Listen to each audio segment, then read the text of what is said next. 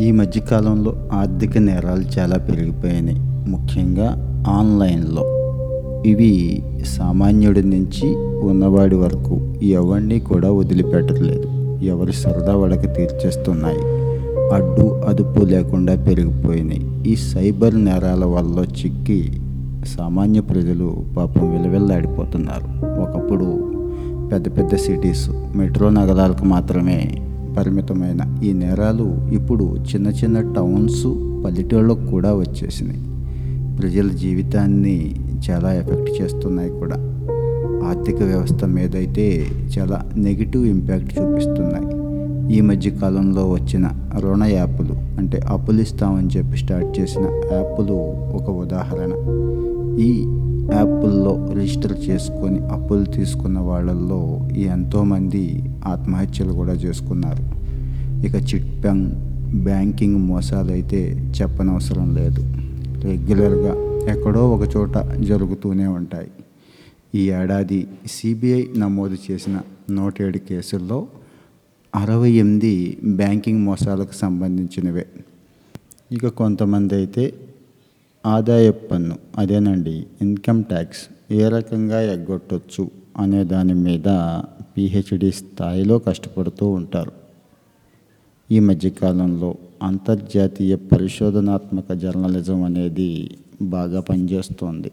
వీళ్ళు పండోరా పత్రాలు అని చెప్పి బయటపెట్టారు ఇక్కడ చాలా భయం గొల్పే వాస్తవాలు బయటపడినాయి మన దేశంలో కూడా ఎంతో గౌరవప్రదంగా ఉన్నారనుకున్న వాళ్ళు బడా బడా బిజినెస్ మ్యాగ్నెట్లు కూడా దేశంలో ధనాన్ని ఎలా పక్కదారి పట్టిస్తున్నారు నల్లధనాన్ని ఎలా పోగేసుకుంటున్నారు ట్యాక్స్ని ఎలా ఎగ్గొడుతున్నారు అనే విషయాలు ఈ పత్రాలు బయటపెడుతున్నాయి. ఇక రాజస్థాన్ రాష్ట్రంలోని భరత్పూర్ ప్రాంతం అయితే దేశవ్యాప్తంగా ఉన్న సైబర్ నేరాలకి ఒక గుండెకాయ లాంటిది. ఒక రకంగా అది స్కూల్ లాంటిది అనుకోవచ్చు.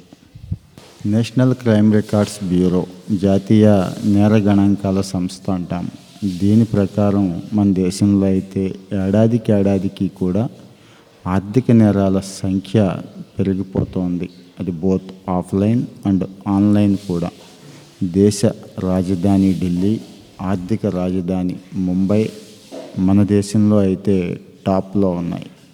గత రెండు మూడేళ్ళుగా జైపూర్ లక్నో పాట్నా లాంటి నగరాలు కూడా ఈ విషయంలో ఢిల్లీ ముంబైతో పోటీ పడుతున్నాయి.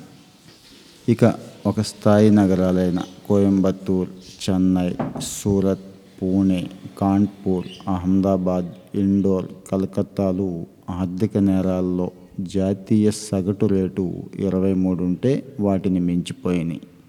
నాగపూర్ కోచి అయితే ఈ ఇరవై మూడుకి చేరువలో ఉన్నాయి. దేశం మొత్తం మీద నిరుడు సుమారుగా లక్ష నలభై ఐదు వేల ఆర్థిక నేరాలు నమోదైనాయి. అంతకు ముందు ఏడాదితో పోలిస్తే కోవిడ్ కారణంగా ఇవి పన్నెండు శాతం తగ్గాయని నివేదిక చెప్తోంది. ఇక రాష్ట్రాల పరంగా చూస్తే పద్దెనిమిది వేలకు పైగా నేరాలతో రాజస్థాన్ మొదటి స్థానంలో ఉంటే పదహారు వేలకు మించిపోయిన నేరాలతో ఉత్తరప్రదేశ్ రెండో స్థానంలోనూ సుమారు పదమూడు వేల నేరాలతో తెలంగాణ మూడో స్థానాన్ని ఆక్రమించింది. సంఖ్యాపరంగా ఈ రకంగా ఉంటే రేటు ఆర్థిక నేరాల రేటు పరంగా తెలంగాణ ఫస్ట్ ప్లేస్లో ఉంది. ముప్పై నాలుగు పాయింట్ ఆరు శాతంతో అస్సాం కేరళ ఆ తర్వాత ప్లేసుల్లో ఉన్నాయి. నగరాల్లో జరిగే ఆర్థిక నేరాల్లో ఎక్కువగా మోసం నకిలీలు ఆస్తులు నిధుల నేరపూరిత దుర్వినియోగం దొంగ సంతకాలు ఇలాంటివి ఎక్కువగా ఉంటున్నాయి. ఇక సైబర్ నేరాల్లో అయితే దేశానికి ఏదైతే సిలికాన్ వ్యాలీ అని చెప్పుకుంటున్నామో ఆ బెంగళూరు ఫస్ట్ ప్లేస్లో ఉంది. ఇక్కడ నూట నాలుగుతో. ఇక లక్నో హైదరాబాద్ తర్వాత స్థానాల్లో నిలిచాయి. సైబర్ నేరాల జాతీయ సగటు వచ్చి మన దేశంలో పదహారుతో పోలిస్తే ఈ నగరాలు చాలా ఎక్కువగా ఉన్నాయి. గతేడాది దేశంలోని పంతొమ్మిది నగరాల్లో మొత్తం మీద పద్దెనిమిది వేల ఆరు వందల సైబర్ నేరాలు నమోదైనాయి.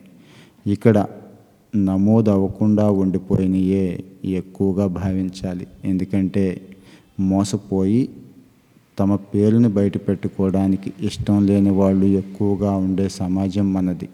ఆ రకమైన సాంప్రదాయాలు వగైరా వగైరా మోసల్లో జనం పడిపోతూ ఉంటారు కాబట్టి తక్కువ నమోదవుతాయి అనుకోవాలి. ఇక తెలంగాణలో ఒక్కేడాదిలోనే సైబర్ నేరాల్లో దాదాపు ఎనభై ఏడు శాతం వృద్ధి కనిపించింది. అంటే తెలుగు రాష్ట్రాల్లో ప్రజలు చాలా జాగ్రత్తగా ఉండాలన్నమాట. హైదరాబాద్తో పాటుగా వరంగల్ ఖమ్మం వంటి చోట్ల కూడా ఇవి ఎక్కువ అవుతున్నాయి. బ్యాంకింగ్ నేరాల కేసుల్లో దాదాపు తొంభై ఏడు శాతం ఒక్క హైదరాబాద్ నగరం నుంచే నమోదయ్యాయి. ఆర్థిక నేరాల్లో దేశంలో మొత్తంగా తెలంగాణ మూడో స్థానంలో ఉంది. ఆంధ్రప్రదేశ్లో అయితే గత ఏడాది ఏడు వేలకు పైగా ఆర్థిక నేరాలు నమోదైనాయి.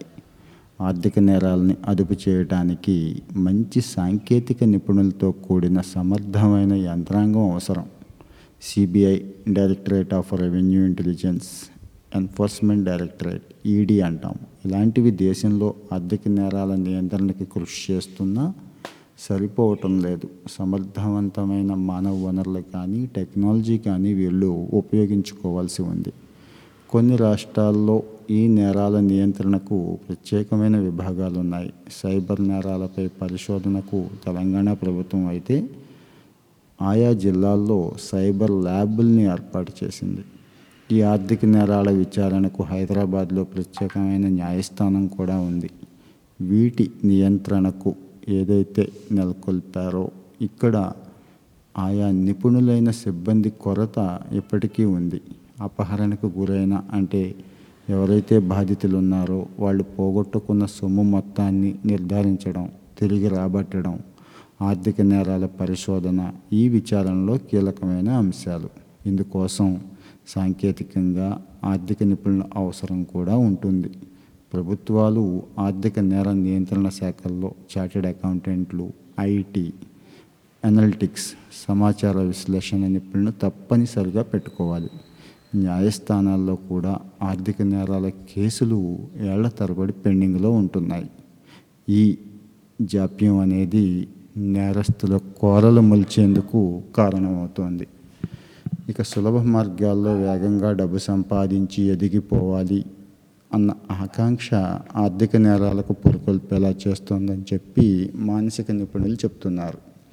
ఆధునిక సాంకేతికల్లో సిద్ధహస్తులైన వారే ఒక బృందంగా ఏర్పడి ఆర్థిక నేరాలకు పాల్పడుతున్నట్టు అనేక రకాలైన స్టడీస్ చెప్తున్నాయి.